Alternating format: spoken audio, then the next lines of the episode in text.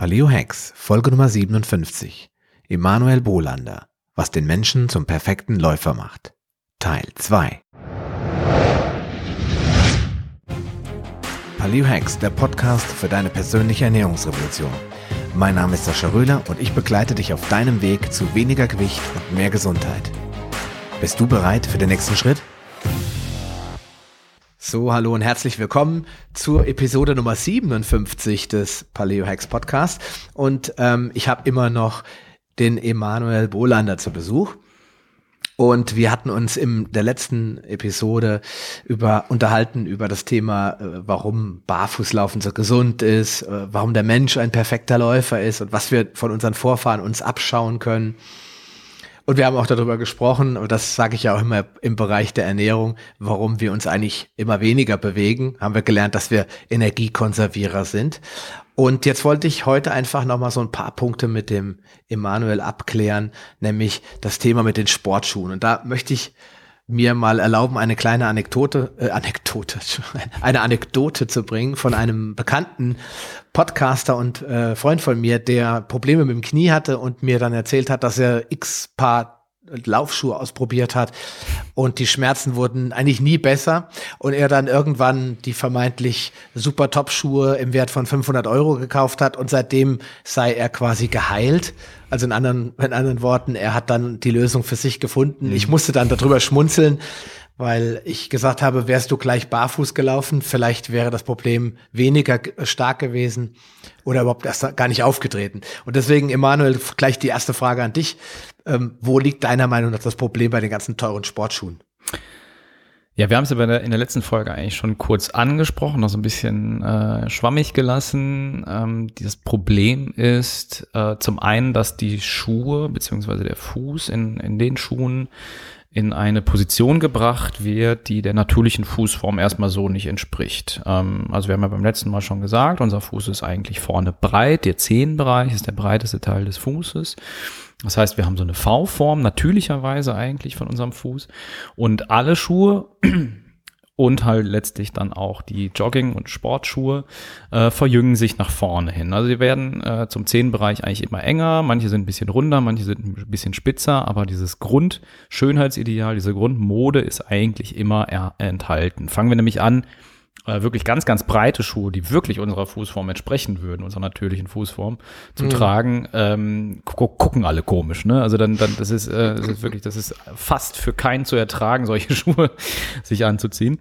Ähm, und ähm, ja, unsere Füße werden in dieser Position gehalten. Und das ist jetzt halt von daher ein Problem, da die Fußfunktion eingeschränkt wird. Bei den Jogging- und Laufschuhen ist es vor allem so, ähm, dass, dass durch diese enge Form vorne äh, der große C verlagert wird. Also der, unser großer C ist eigentlich gerade.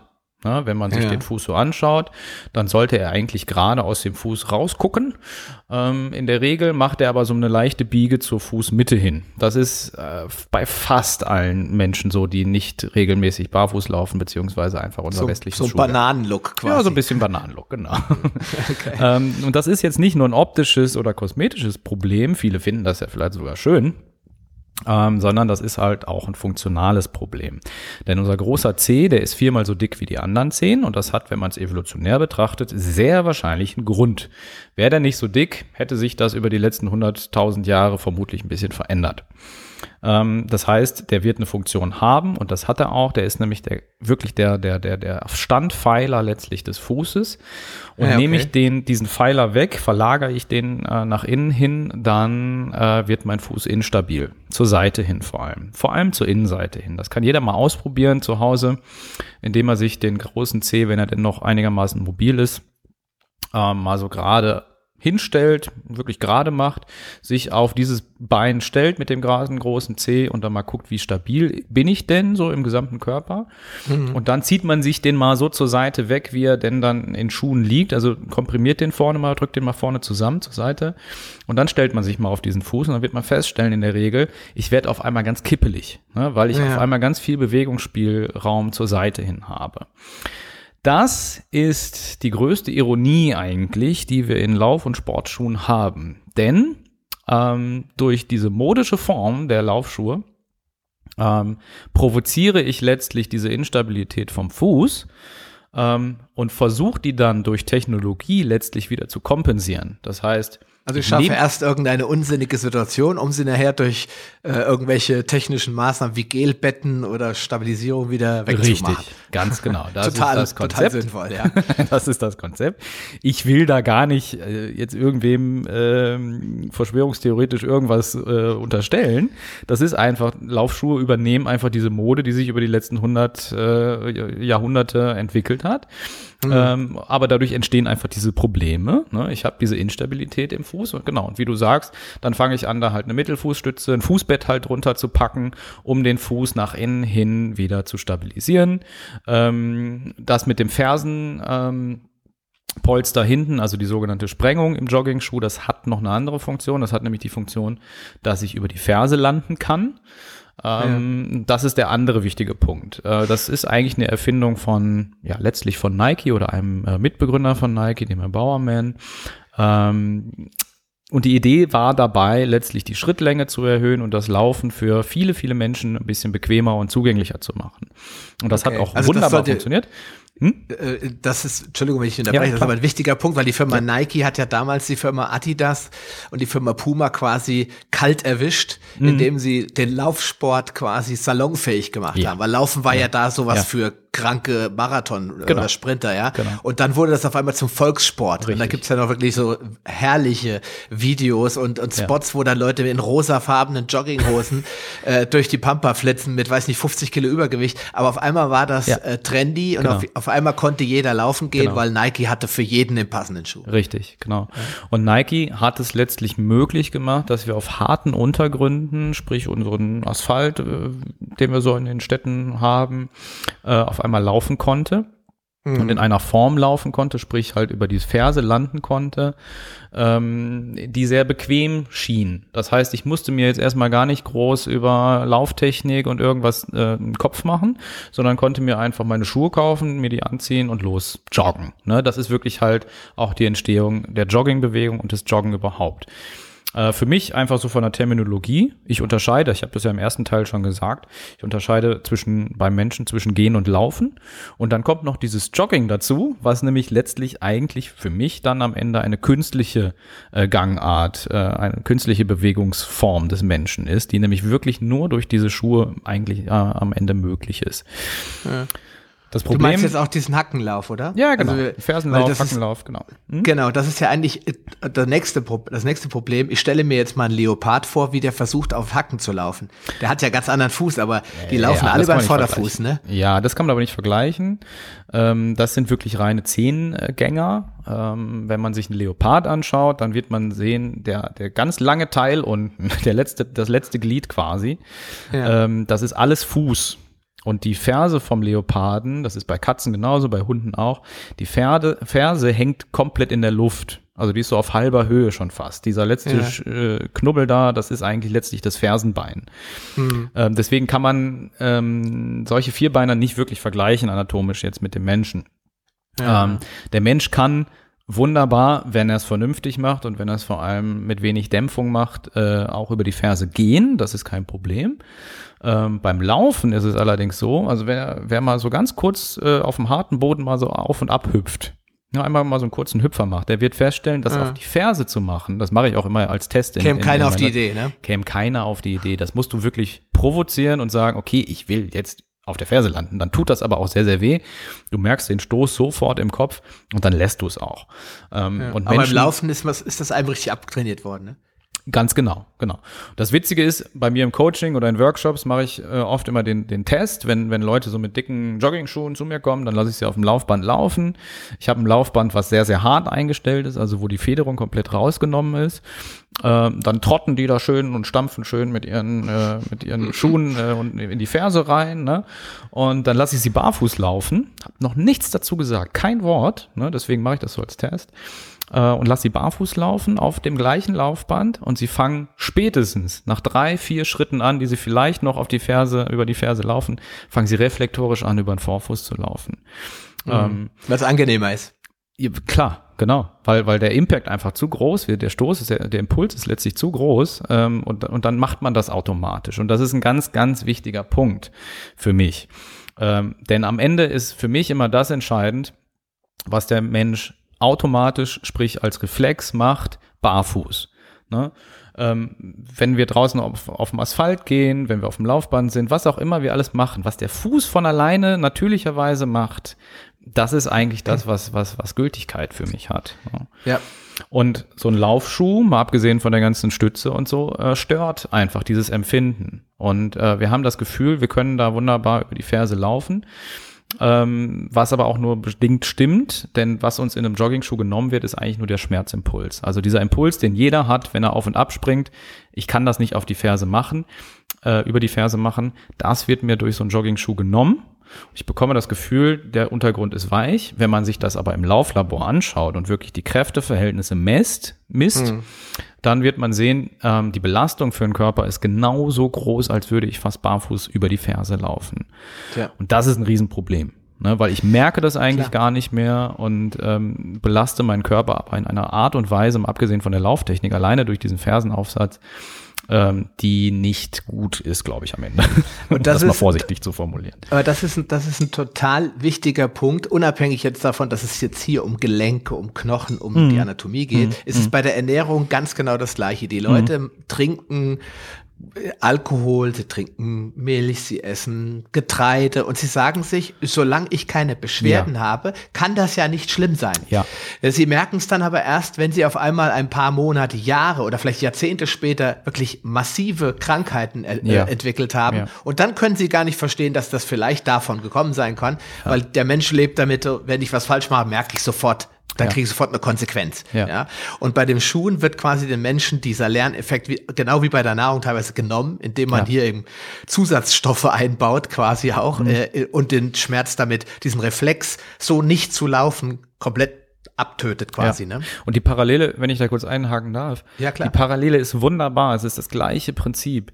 Denn wenn ich denn dann irgendwann in der Ernährung oder mit meiner Ernährung Probleme bekomme, äh, selbst dann ist die Lösung, ich nenne das halt immer, wir denken das immer technologisch letztlich, aber es ist in der Ernährung das Gleiche.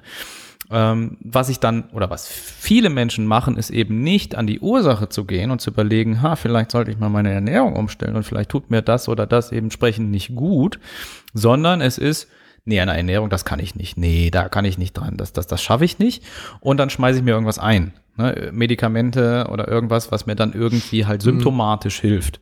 Genau. Und das ist bei der Bewegung, beim Laufen komplett das Gleiche. Ich habe dann irgendwann ein Problem, ich habe vielleicht mein chronisches Läuferknie. Ähm, was die meisten Menschen aber dann machen, ist nicht zurückzugehen und zu gucken, wo ist denn jetzt wirklich die Ursache von diesem Läuferknie, ja, klar. sondern ich kaufe mir Schuhe mit einer Überpronationsstütze, damit mein Knie gestützt ist. Ich kaufe mir ähm, Kniebandagen, damit das Knie stabilisiert wird und, und, und, und, und und denke das wieder technologisch. Mhm. Ja, und, und, und, und vertraue darauf, an zu gucken, äh, anstatt zu gucken, wo ist denn jetzt wirklich die Ursache und da will ich jetzt mal dran. Das ist auch by the way, der Grund, warum solche Lauflabors einfach laufen, im wahrsten Sinne.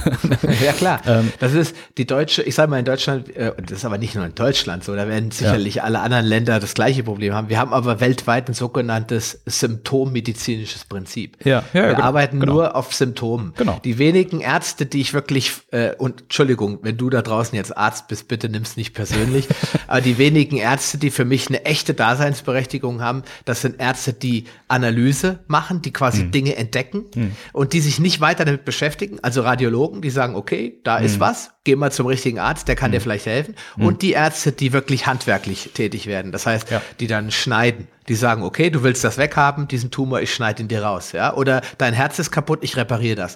Alle anderen Ärzte leben leider im Moment sehr stark davon, dass die Menschen die Ursache ihres Problems selten bis nie angehen. Ja. Und ja. krank werden beziehungsweise krank bleiben. Ja. Genau. Das, das ist, das ist halt, ähm, mal ab jetzt von der, von der Lauftechnik und von den Schuhen und so. das ist ein grundsätzliches Problem in der Gesellschaft. Denn ich, ähm, also ich, ich, ich sage immer so, wir, wir, wir, wir leben halt äh, in einem gesunden, wir leben eigentlich nicht in einem Gesundheitssystem, wir leben, wir haben ein Krankheitssystem. Das heißt, Ärzte und alle Therapeuten werden bezahlt, wenn Menschen krank sind, nicht wenn sie mhm. gesund sind. Eigentlich müsste Klar. es genau andersrum sein. Ein Arzt müsste am meisten verdienen, wenn niemand zu ihm kommt. Genau, richtig. Ne? Und das ist halt so das grundsätzliche äh, Problem. Das ist aber wirklich halt auch ein betriebswirtschaftliches Problem am Ende. Ich, ich habe das Problem, Klar. wenn ich da mal so aus dem Nähkästchen erzählen darf, auch. Mhm, Denn wenn ich Leute umstelle, in eine, in, eine, in eine natürliche, gesunde Lauftechnik bringe oder Kommen im Coaching, dann kommen sie nicht mehr wieder. Ne? Ja, logisch, klar. Als dann Physiotherapeut jemand, der am, am, am Rechner sitzt, am, am Tisch sitzt, zehn Stunden sein, seine, seine Rückenschmerzen und seine, seine Nackenschmerzen hat, der kommt, weiß ich nicht, der geht einmal in der Woche zum Physiotherapeut oder Osteopathen. Ja, ähm, jetzt versuche ich so jemandem zu zeigen, wie geht's denn wirklich und wie kann ich das vermeiden? Dann kommt er aber vielleicht maximal dreimal zu mir. Ne? Ja, und dann ist er umgestellt oder hat sich da vielleicht was verändert dann verdiene ich kein Geld mehr. ja, theoretisch, ja. Ne? Aber unser Ziel ist ja ein anderes. Ich verdiene ja, ja, ich verdiene ja hier mit dem Ding gar nichts. Ja? Mir geht's ja darum, aufzuklären ja, und äh, die Gesellschaft zu einem besseren Ort werden zu lassen. Und ich glaube, da gibt's noch Millionen da draußen, die noch nie was von Barfußlaufen gehört haben. Auf jeden Fall. Nee, das, das heißt, das, ich wollte jetzt auch nicht rumheulen. Nein, ja, ist schon klar. Aber ich glaube, wir haben noch viel zu tun, wir beide. Du auf der Knochenseite und ich auf der äh, Innereienseite, also auf der Ernährungsseite. Sodass ich glaube, du lieber Hörer, wenn du hier zuhörst, zuhörst, schon einen riesigen Fortschritt gemacht hast. Nämlich du hast klar für dich festgestellt, das, was da draußen so erzählt wird, das akzeptiere ich nicht als einzige Wahrheit, sondern ich gucke auch mal links und rechts der Straße, was da noch so rumläuft. Ne? Ja. Soll ich da was zu sagen? Ja, natürlich. Hau, hau rein. Ich, ich dachte, das wäre jetzt ein Statement von dir. Nein, natürlich. Du darfst, nee, auch manchmal darfst, darfst du auch dazu deinen Senf dazugeben. Deswegen habe ich dich ich hab, Ich habe dem einfach gerade nichts mehr hinzuzufügen. Das nee, das ist okay, so kein Problem. Okay, ja, aber jetzt kommen wir zu dem Problem. Wir hatten ganz am Anfang oder letzte Episode eigentlich hatten wir mal darüber gesprochen, dass ähm, die Probleme mit den äh, Schuhen oder mhm. mit den Füßen ja auch schon bei Kindern auftreten. Mhm. Das ist auch wieder, da gibt's auch wieder eine Analogie zur Ernährung. Früher mhm. war die Diabetes der Typ 2, das war ein klassischer Altersdiabetes. Man hat wirklich Altersdiabetes ja, dazu ja. gesagt, ja. Und heute gibt's Kinder, die sind schon prädiabetisch, also im Vorstadium der echten Diabetes und sind vielleicht acht, neun oder zwölf Jahre alt. Mhm. Und bei den Schuhen, so habe ich das jetzt eben bei dir auch verstanden in der ersten Episode, Teil 1, dass wir da einen ähnlichen Trend haben, dass Kinder immer früher schon wirklich äh, ja, muskuläre Probleme will ich nicht sagen, also Bewegungs Probleme im Bewegungsapparat haben, ja. kaputte Knie ja. haben oder, oder schon erste Beschwerden auftreten. Ähm, das ist, in meinen Augen ist es natürlich massiv, ja. Welche Beschwerden sind das denn im Einzelnen? Nicht nur bei Kindern, aber was, was, mit was ja. hat man es denn typischerweise zu tun? Ja. Also, ich sage jetzt mal so, Kniebeschwerden, wenn die Kinder jetzt nicht wirklich einen extremen Sport machen, Fußball, Tennis, Volleyball, irgendwie sowas in die Richtung machen, ähm, gibt da in der Regel so noch nicht. Die kommen dann irgendwann mit, mit Mitte 20, 30 vielleicht die ersten Beschwerden. Ähm, mhm. Aber sie entstehen, also die Ursachen entstehen da halt schon. Und, und, und die Füße sind halt schon äh, auch bei Zehnjährigen oft halt deformiert durch die, durch die Schuhe. Mhm. Und das ist halt erstmal so die, die, die erste Ursache. Ne? Und, und wenn sie dann halt so weitermachen, da kann man natürlich noch dran, klar, da kann man viel machen. Ähm, aber wenn es dann halt so weitergeht und so solche Sachen mit den Füßen, das ist oft, ähm, einfach über die Länge der Zeit. Ne, wenn ich einfach mhm. mein Leben lang äh, 20, 30 Jahre solche Schuhe trage, meine Füße nicht kompensativ trainiere, also wirklich halt auch immer in dieser, in dieser Position lasse, ähm, dann kann das halt irgendwann zu, zu langfristigen Schäden führen. Und das ja, das sind in der Regel erstmal primäre Probleme in den Füßen selber. Ähm, der Klassiker, der Hallux valgus, also die, die Schiefstellung letztlich des großen Cs, ist ähm, der Renner bei mhm. den Füßen, äh, in Anführungsstrichen Renner. Ähm, da sind, äh, das ist auch nicht nur ein weibliches Problem, da haben Männer genauso Probleme mit. Ähm, und das fängt auch schon wirklich bei 30-Jährigen an. Also das haben nicht nur die alten Damen, die ihr Leben lang nur Pumps getragen haben, sondern das haben auch Männer und Frauen. Und das kommt hm. ganz alleine letztlich durch die durch diese Schuhform. Viele okay. sagen dann immer, na, das ist genetisch veranlagt und so, das ist es aber im Endeffekt nicht. Das ist immer einfach, ne? Hier ist immer einfach, ne? Die Gene auf die Gene schieben ist super. Ähm, das kann auch sein, dass man dafür ähm, ähm, ne, ne, na, wie sagt man das so schön schlau, äh, eine Veranlagung hat, hat halt dafür in der Form, dass ich äh, einfach ähm, ja Bindegewebe habe, was darauf anspringt, ne, auf diese diese Deformation. Äh, manche sind ein bisschen steifer im großen C, die können ein bisschen gegenhalten, manche sind ein bisschen mobiler, die übernehmen dann schon mal gerne schneller äh, die Position ähm, des Schuhs und haben dann okay. halt schneller einen Hallux valgus. Ähm, dann sind das Arthrosen in den Füßen und das sind auch typischerweise die Gelenke des Großzehengrundgelenk, äh, das Sprunggelenk, äh, wo sich die Arthrosen bilden, äh, was letztlich auch am Ende wieder einfach Fehlbelastungen sind oder Disbalancen oder gar keine Bewegung mehr in den Sprunggelenken. Das sind Probleme in den Knien. Ganz, ganz oft, äh, hast du ja auch gerade gesagt, merkst du beim Laufen, viele haben ja aber auch schon im Gehen Knieprobleme ähm, oder das sind Probleme in den Hüften und das kann sogar, also es kann sogar sein, dass ähm, ich durch die Schiefstellung und die Unfunktionalität vom großen Zeh und des Fußes mhm. Probleme im Nacken bekomme, weil ich einfach, weil der eine, das eine Bein ein bisschen schiefer steht, ein bisschen nach innen weg kollabiert, dadurch geht das übers Knie, über die gesamte Kette, übers Becken, dann habe ich einen Beckenschiefstand und dann geht's in die Wirbelsäule bis hoch zum Nacken. Muss okay. nicht, aber es kann sein, dass wirklich von meinem großen Zeh schon äh, eine Disbalance ausgeht, die mir dann am Ende Nackenschwierigkeiten macht. Also es ist wirklich durch die ganze Kette, das sind dann halt eher die sekundären Probleme, die nicht direkt im Fuß entstehen. Ähm, ganz viele Menschen ähm, plagen sich einfach auch mit ähm, ja, mit, mit, mit, mit, mit Fehlbelastung im Fuß. Also sie haben dann Schmerzen im Mittelfuß, im Vorfuß. Ähm, ganz viele Menschen haben äh, Fersensporne. Das du oh, ja. schon mal gehört hast. Ne? ja, auch, ganz oft. ja, ganz, ganz weit verbreitet. Ähm, also so ein kleiner Sporn, der hinten am Fersenbein ansetzt, was am Ende eigentlich auch nur eine überhöhte Spannung ist von der Plantarfaszie, also von der Fußsohlenfaszie, die da hinten am, ähm, am Fersenbein dauerhaft zieht. Ja. Das heißt, Ne, sie wird immer auf Spannung gehalten und dann baut der Knochen irgendwann da so ein bisschen Struktur an, die dann halt wirklich in Richtung dieser, dieser Sehne halt auch verläuft, diese typische Spornform.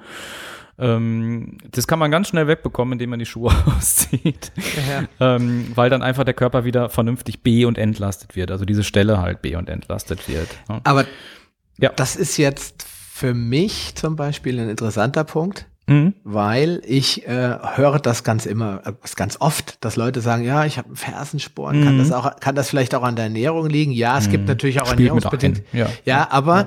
dass das zum Beispiel jetzt vielleicht auch mit dem Laufen oder mit dem falschen Gang oder mit dem falschen Schuhwerk zusammenhält. Das war mir neu. Ich habe das in deinen hm. Blogartikeln gelesen, hm. fand das sehr interessant hm. und habe da jetzt zumindest mal wieder ein Argument, die Leute zu dir zu schicken oder zumindest auf das Thema Barfußlaufen aufmerksam ja, zu machen, ja, ja. weil ich denke, eine Friseurin zum Beispiel, in dem Fall ist es meine, meine Hauptfriseurin, mit der ich eigentlich immer viel quatsche, weil mag ja, immer Zeit, wenn so die Locken runtergeschnitten werden und äh, die sagt dann immer, ja Mensch, du machst da auch so viel mit Ernährung, ich habe so Probleme im Fersensporn und so.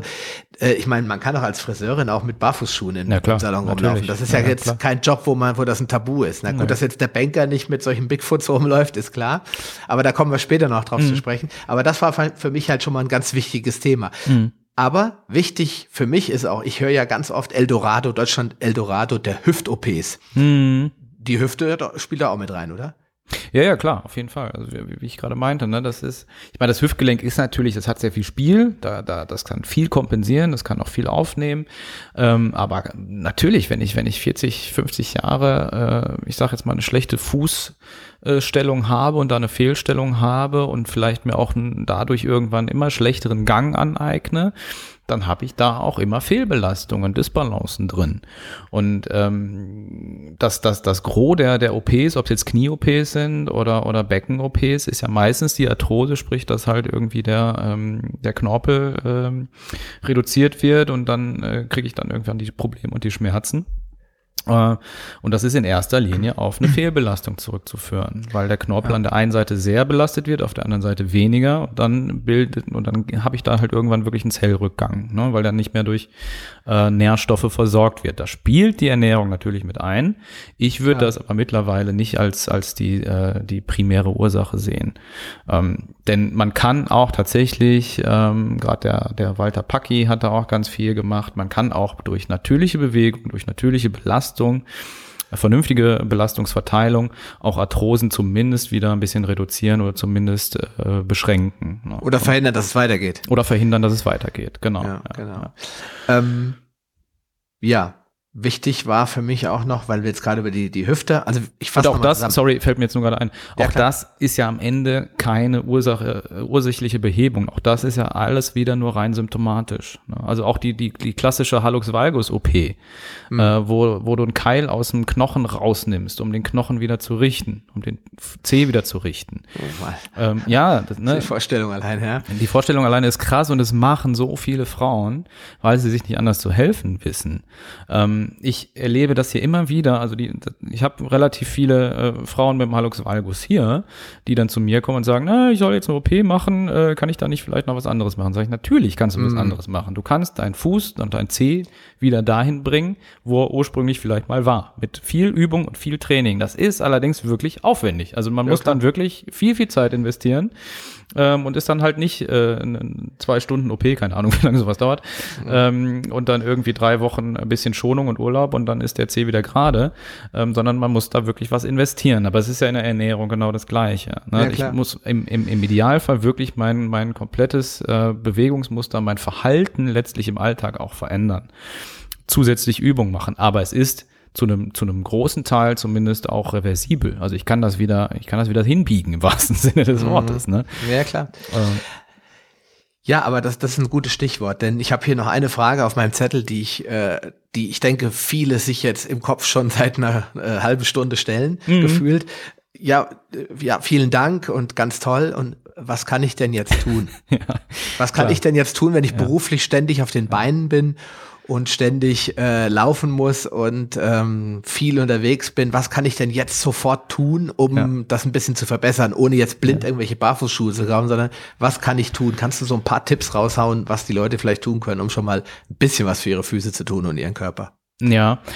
Ähm also ich, ich, ich ziehe auch da ganz gerne die Parallele zur Ernährung, ähm, denn der erste Schritt ist, sich eigentlich erstmal bewusst zu machen, was das Natürliche ist. Sprich die Natur, äh, die, die natürliche Fußform und halt äh, das Barfußlaufen. Mal abgesehen von allen Untergründen mhm. und so, womit wir jetzt so im Alltag äh, handeln müssen, damit umgehen müssen, aber Barfußlaufen ist für mich erstmal die Basis. Und das ist ein anderes äh, Paradigma, denn viele, die jetzt äh, sehen, es gibt Barfußschuhe oder auch Schuhhersteller, die denken das oft eigentlich von, von, von oben nach unten. Also die gucken sich einen Schuh an äh, und gucken dann, was kann ich an diesem Schuh verändern oder was kann ich wegnehmen, wo kann ich was reduzieren, dann habe ich irgendwie am Ende einen Barfußschuh. Ich würde es mhm. genau andersrum sehen und immer sagen, Barfuß ist die Basis, ob ich gehe oder laufe, ist egal. Es ist immer erstmal die Basis. Und dann kann ich gucken, was mache ich drumherum, um mich äh, vor dem Alltag letztlich irgendwie zu schützen, vor Verletzungen zu schützen, vor Kälte zu schützen, etc. Das mhm. ist erstmal so die die, die, die, die, die Denkweise, die man da grundsätzlich verändern sollte.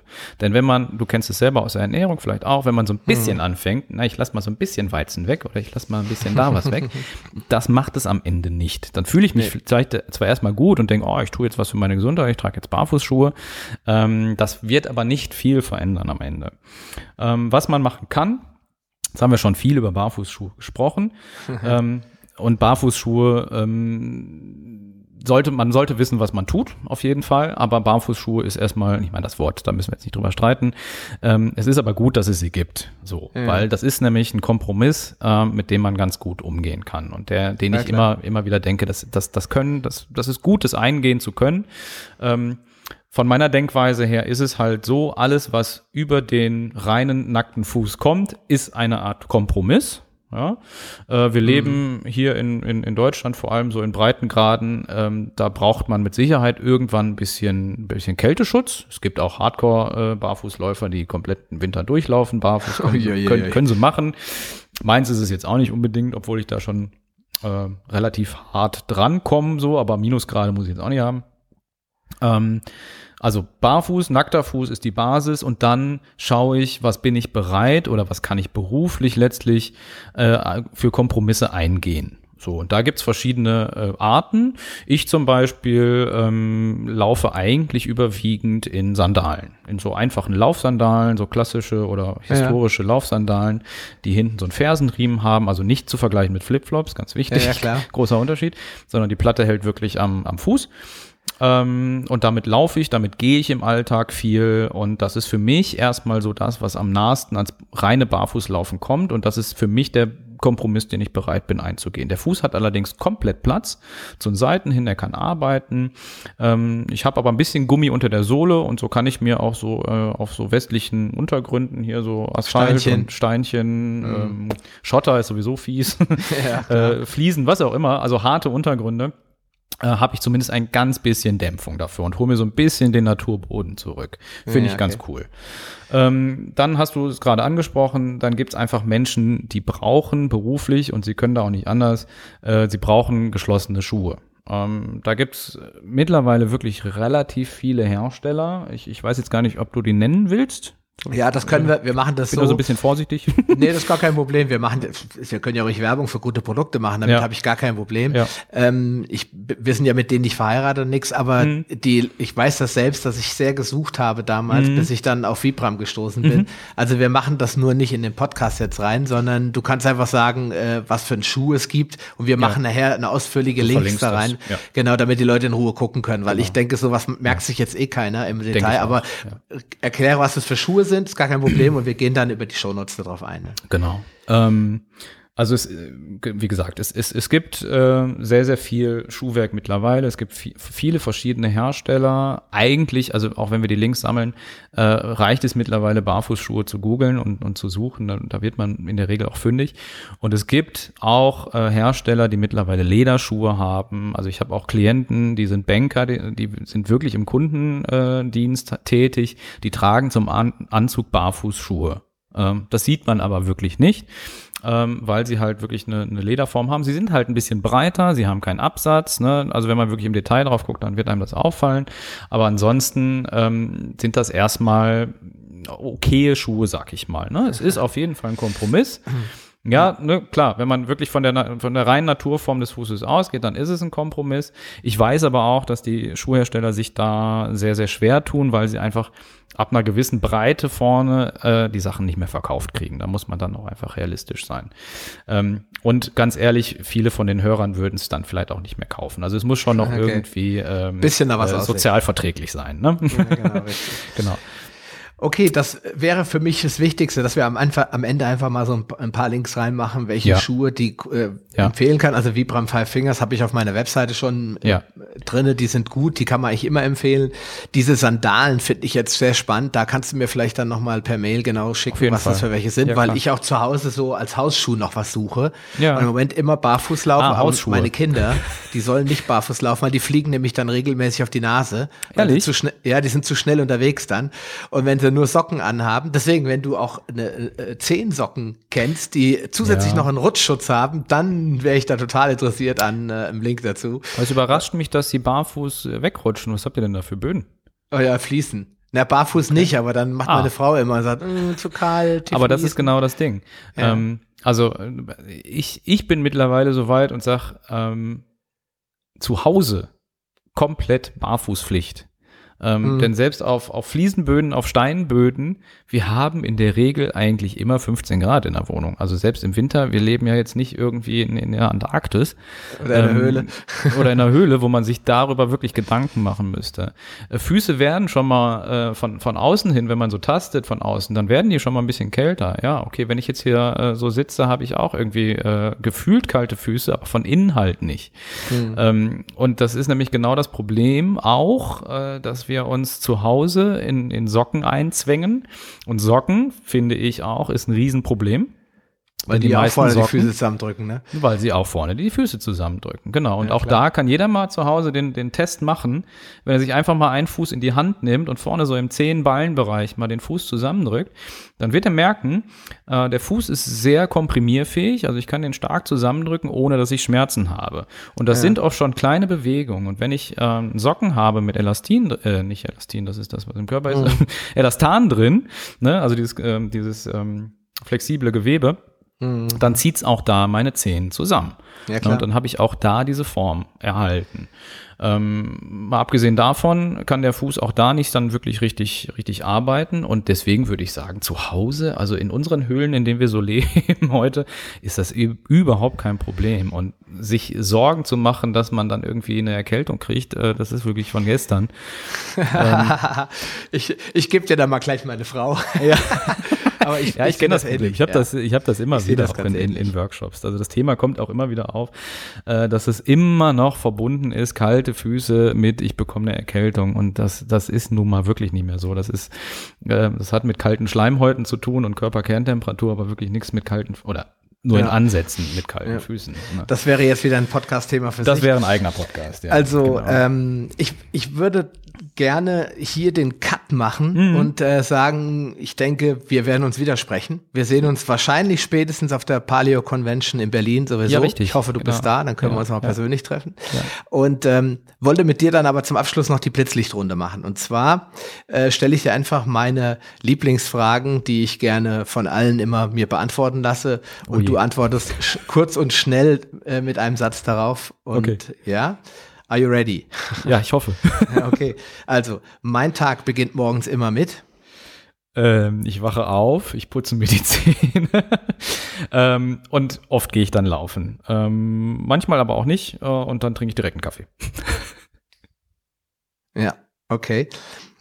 Wenn ich mal so gar keine Lust habe, dann motiviere ich mich, indem ich ähm, wenn du jetzt die Arbeit ansprichst, dann motiviere ich mich dahingehend, dass ich an meine Anfänge denke, weil ich einfach so heiß auf dieses Thema war und äh, ich Bock hatte und daran muss ich mich dann manchmal erinnern, äh, wenn es dann zur Arbeit wird, dass das, dass das eigentlich das Thema ist, für das ich brenne an der, äh, normalerweise kommt jetzt die Frage, an der Paleo-Ernährung mag ich am liebsten. Ich forme das jetzt mal um, da ich weiß, du machst das nicht.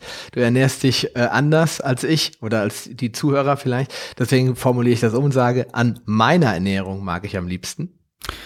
Ähm, ja, aber das ist genau das Thema. An meiner Ernährung mag ich, dass ich mittlerweile sehr dogmatisch oder beziehungsweise äh, ohne Dogmen mich ernähre. Also eigentlich schon darauf achte, dass es gesund ist und dass es abwechslungsreich ist und ich lasse ein paar Sachen aus.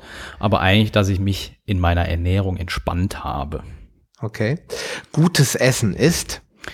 Gutes Essen ist lecker und ist gesellig und im besten Fall vielleicht sogar noch gesund. An meinem Cheat Day esse ich am liebsten? An meinem Cheat Day, da habe ich, äh, äh, da muss ich stutzen, das ist das, wo ich die Sau rauslasse. Ne? Genau, wo du die Sau rauslässt. Naja, den gibt's für mich eigentlich nicht so, weil immer, immer ein bisschen Cheat Day dabei ist. Ähm, das hat mit der, mit der Entspannung fürs, für die Ernährung zu tun. Aber wenn ich es mal so richtig krachen lasse, dann trinke ich, äh, esse ich eine Pizza, trinke ein Bier und esse äh, Süßigkeiten und Weingummi. Oh, okay, Weingummi äh. mag ich auch gern. mein persönliches Superfood, das ist ähm, also wenn ich das Superfood jetzt so verstehe, dass es mein Lieblingsnahrungsmittel ist, dann ist es tatsächlich Käse. Da stehe ich unglaublich drauf in allen seinen Facetten, äh, von Schimmel bis äh, frischem Gouda. Also alles dabei, finde ich total geil. Also alles non-Paleo, also lieber ja, Zuhörer, schnell weghören. Ja, ja. Aber nein, ich mag auch gern Käse. Deswegen gibt das äh, für unsere Paleo-Fans wird das dann der Cheat Day. Ja, die. Pizza hat ja auch ordentlich Käse drauf. Genau. Okay, also wenn ich mich bewege, also Sport mache, dann mache ich am liebsten. Äh, wenn ich mich bewege, dann mache ich am liebsten den Kopf aus und bin frei dabei und zähle keine Kilometer oder irgendwas. Also und, lauf, und, und, läufst, und du läufst natürlich barfuß. Ich mache das am liebsten barfuß und ich mache das ohne irgendwelche technologischen Hilfsmittel. Okay. Also wenn wir zwei uns mal in Düsseldorf treffen und am Rhein entlang laufen, äh, dann bin ich schon gespannt, äh, wie deine Füße aussehen. Ich stelle mir das gerade vor wie so ein Hobbit. Ah, leicht nicht, behaart, so behaart. dicke Hornhaut drunter.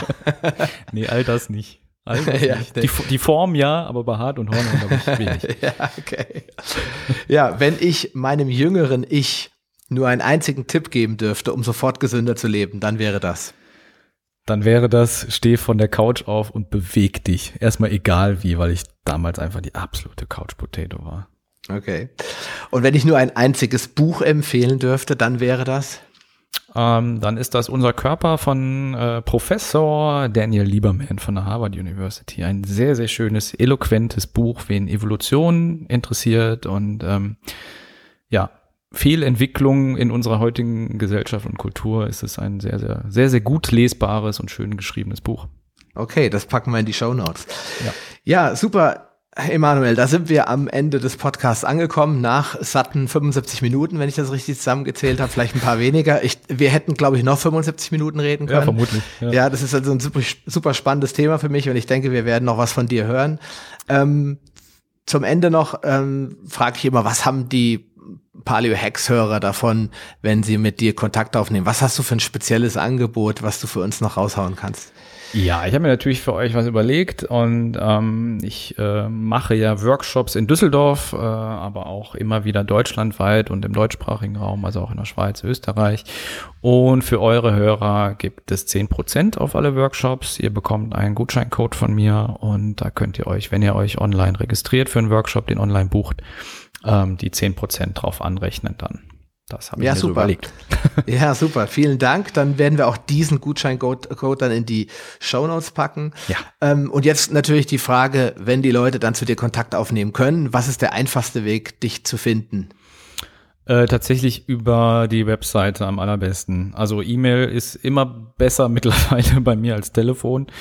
Ähm, hm. Ja, das ist der. Also ich versuche schnell zu antworten. Ähm, da auf der Website gibt's auch alle Termine im Moment äh, sind wir gerade dabei, auch wieder noch neue Termine für ganz Deutschland an den Start zu bringen. Das ist jetzt alles gerade ausgelaufen im Frühjahr. Ähm, aber zum Spätsommer wird es noch neue Termine geben. Da findet man eigentlich alles. Auch zur Ausbildung. Ich bilde auch Coaches aus und da machen wir gerade eine neue Ausbildungsreihe, beziehungsweise ähm, wird mhm. es ein neues Konzept geben, äh, was im Oktober startet. Das werden dann sechs Tage Ausbildung, komplette Biomechanik, Lauftrainer, Ausbildung. Ähm, ja, die bringen ja, wir okay. Start und das gibt's alles auf der Website letztlich. Ja, okay, dann ähm, wäre es schön, wenn der Hörer einfach über die Webseite geht und da ja, packen genau. wir, wir ja. packen die Links dazu, ja. packen wir unten rein. Ich mache aber auch dein Facebook-Profil rein. Ja, ja, äh, du hast auch einen YouTube-Kanal. Äh, dann noch der kleine Hinweis, da kannst du, liebe Hörer, auch ein paar interessante Videos äh, finden, ein paar Übungen, jetzt äh, keine ganzen Kurse, aber so zum Da sieht man dann übrigens auch meine Füße.